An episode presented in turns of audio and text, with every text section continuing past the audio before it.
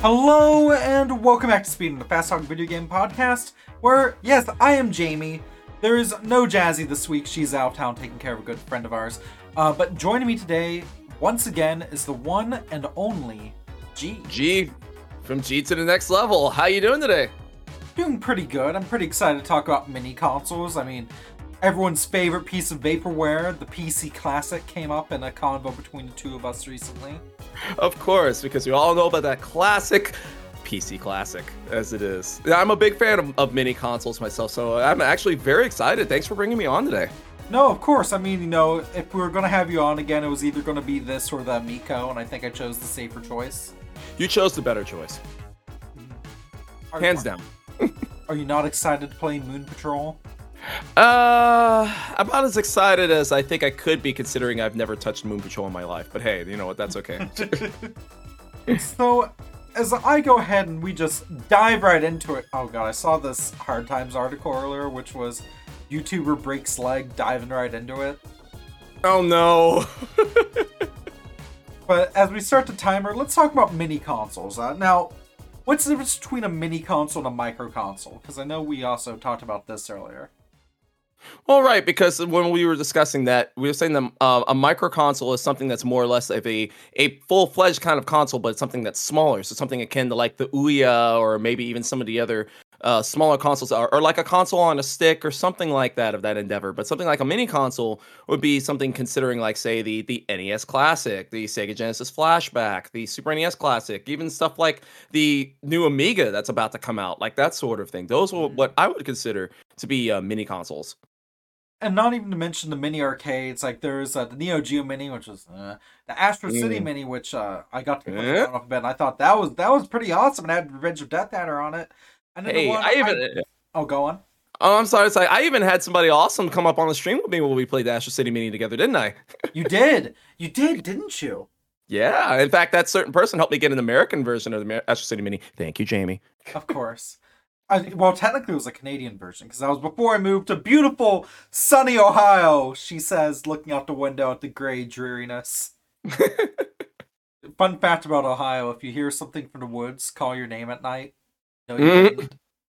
the, the, the irony is that you say it's gray up there, but it's like super sun shining down here in Houston for once. It's nice. And it was so funny because like when y'all were getting like hit with storms a few weeks back, it was just really beautiful and sunny, and we finally checked out the Rock and Roll Hall of Fame here. I like it here. Oh, beautiful. Beautiful. I would love to go there. No, it, it, it's great. They have a thing where you can make custom band stickers. I made a Live, Laugh, Love one. Uh, but that's off topic. That's the mini. And then the one mini console I want more than anything else, the new Ty, uh, Taito Egret two Mini, mm-hmm. which uh, instead of doing the Sega route and releasing a separate vertical mode, uh, tape mode version. This one has a literal rotatable screen so that, you know, you can play both your, your regular aspect ratio arcade games and your tape mode, like shooters and such, and the proper uh, aspect ratio. And, of course, you can physically turn the screen, which is cool. And along with being able to buy external controllers and joysticks, you can also buy, like, a spinner and a trackball. You you could easily break bank getting all the things for this, but uh, but yeah, we'll, I definitely want to talk about that. So to start off, what do you think is the best of the mini consoles? Oh man! All right, so big shocker, Sega Genesis Mini. You know, this coming from G, right? Big shocker, right? Big shocker. But it's not. It's not just because like I love the Sega Genesis, because to me, it's like what makes a mini console great is just how well it represents the console that it's paying homage to, the game lineup, how the controllers feel, and the e- emulation. I mean, there's a lot of things to really consider out of all of them. And to me, I feel that the Genesis Mini is kind of the total package, like really out of everything, because I found that like through most of the, the the mini consoles that are out there, either they have like a couple of games that are only like eh, so-so or not so great. They might not come with like enough controllers where you got to go buy a separate controller, if you can even buy the second controllers.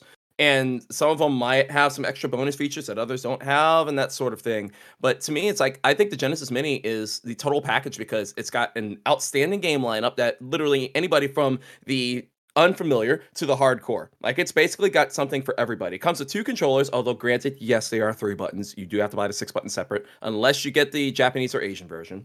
But, and then the, the emulation is superb. M two did the emulation on it, and I think that it's outstanding. And that's coming from me, somebody who has literally, with the exception of the Taito Egret, literally every micro mini, every mini console that has come out, I have or have at least touched. I think the only ones that I don't physically have here in my house are the Neo Geo X, which is a long, long gone one, and the, uh, the like the old Sega Genesis Flashbacks, which are like arguably the first real kind of, or the early, not, maybe not the first, but like some of the earliest examples of a mini console until the N E S Classic came around and really defined the term mini console. But I think personally, for me, it's the Sega Genesis Mini.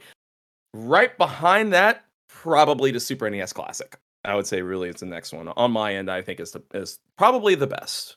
And I, I really agree with that. Uh, for my pick, and it's a shame because it's not one I own, but I got to play around with it. A good pick, a good bit back when I was near good old Epic Games and More in Victoria, B C. Goodness, I miss that place.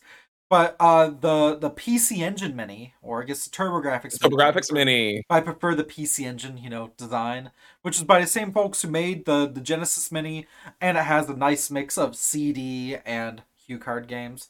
Just want yes. to add in. So, on opposite end of the spectrum, what do you think is the worst of the mini consoles? I mean, we already know my thoughts on the Neo Geo Mini. Are are yours the same?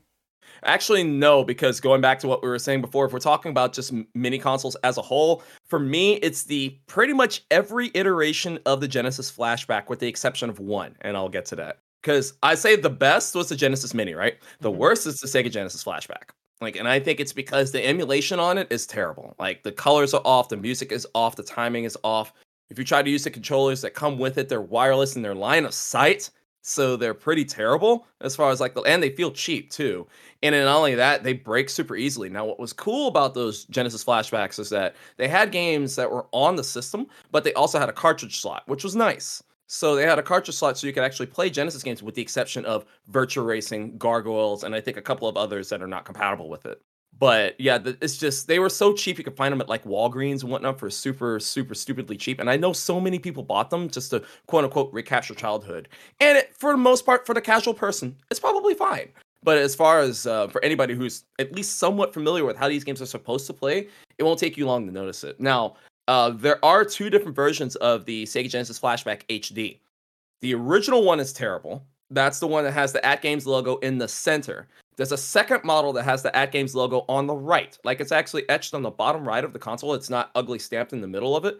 That one is actually, from what I gather, that one is decent. I haven't gotten a chance to get my hands on with it because they they they threw away the original emulation that AtGames put in there, and they put in RetroArch. They put in a version of RetroArch on it. Mm-hmm. And it still has the cartridge slot, and it still has everything. That one is supposedly better, but I don't know one hundred percent for sure. But for me, out of all those, that's hands down the worst. But if we're not going to count those original ones, because I know some people don't count like, it. Like, AtGames is such an easy target. They kind of are. They've gotten better. I will I will give them credit. Ever since they broke ties with Sega, they have gotten better. I will give them that. But as far as uh, their ones with Sega, no. That, that ain't it. uh, but as you're going to say, not counting them?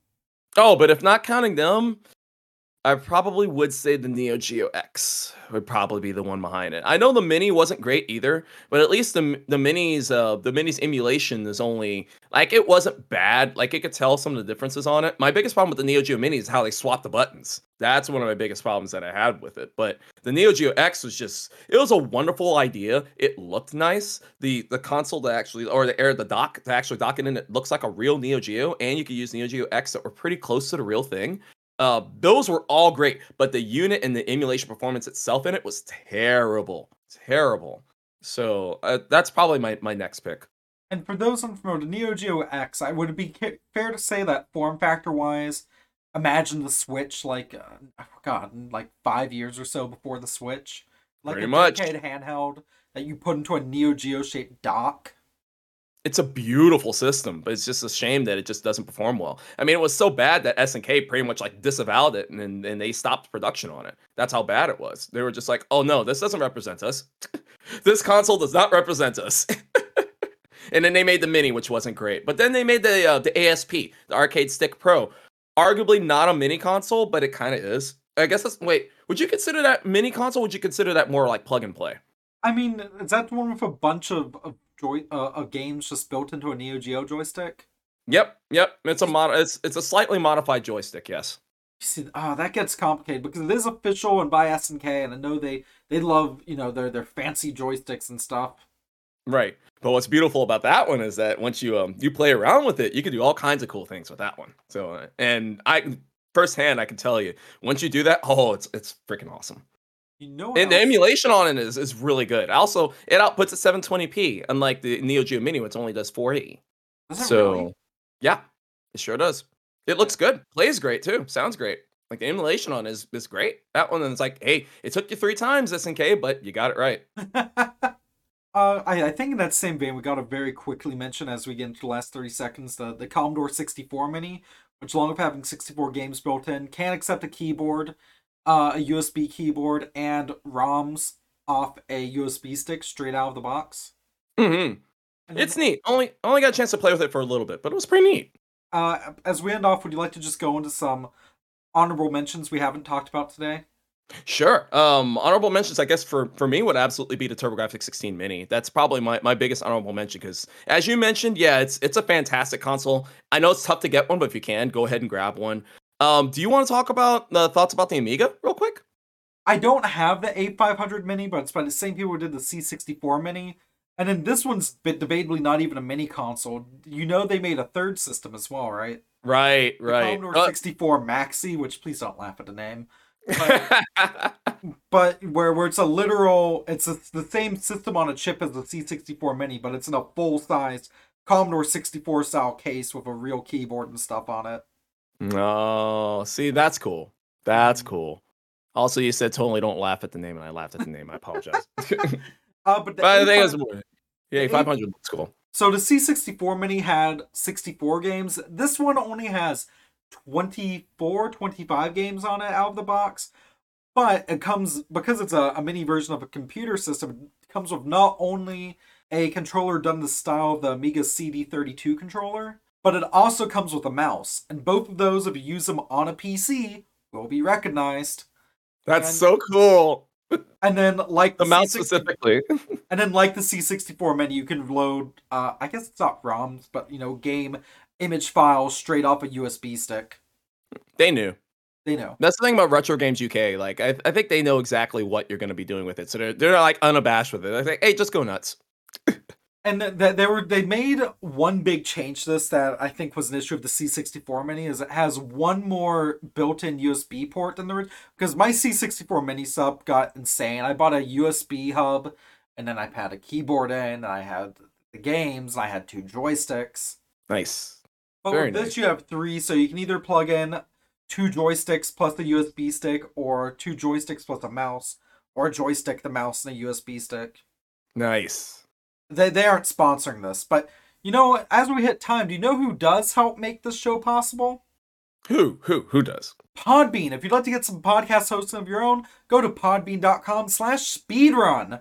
Yeah, start a show. Please. I need more stuff to listen to. I should do that. I really should. should. I I would listen to a show if you did one. You have a really good voice. Well, thank you. Thank you. So, G, where can folks find you?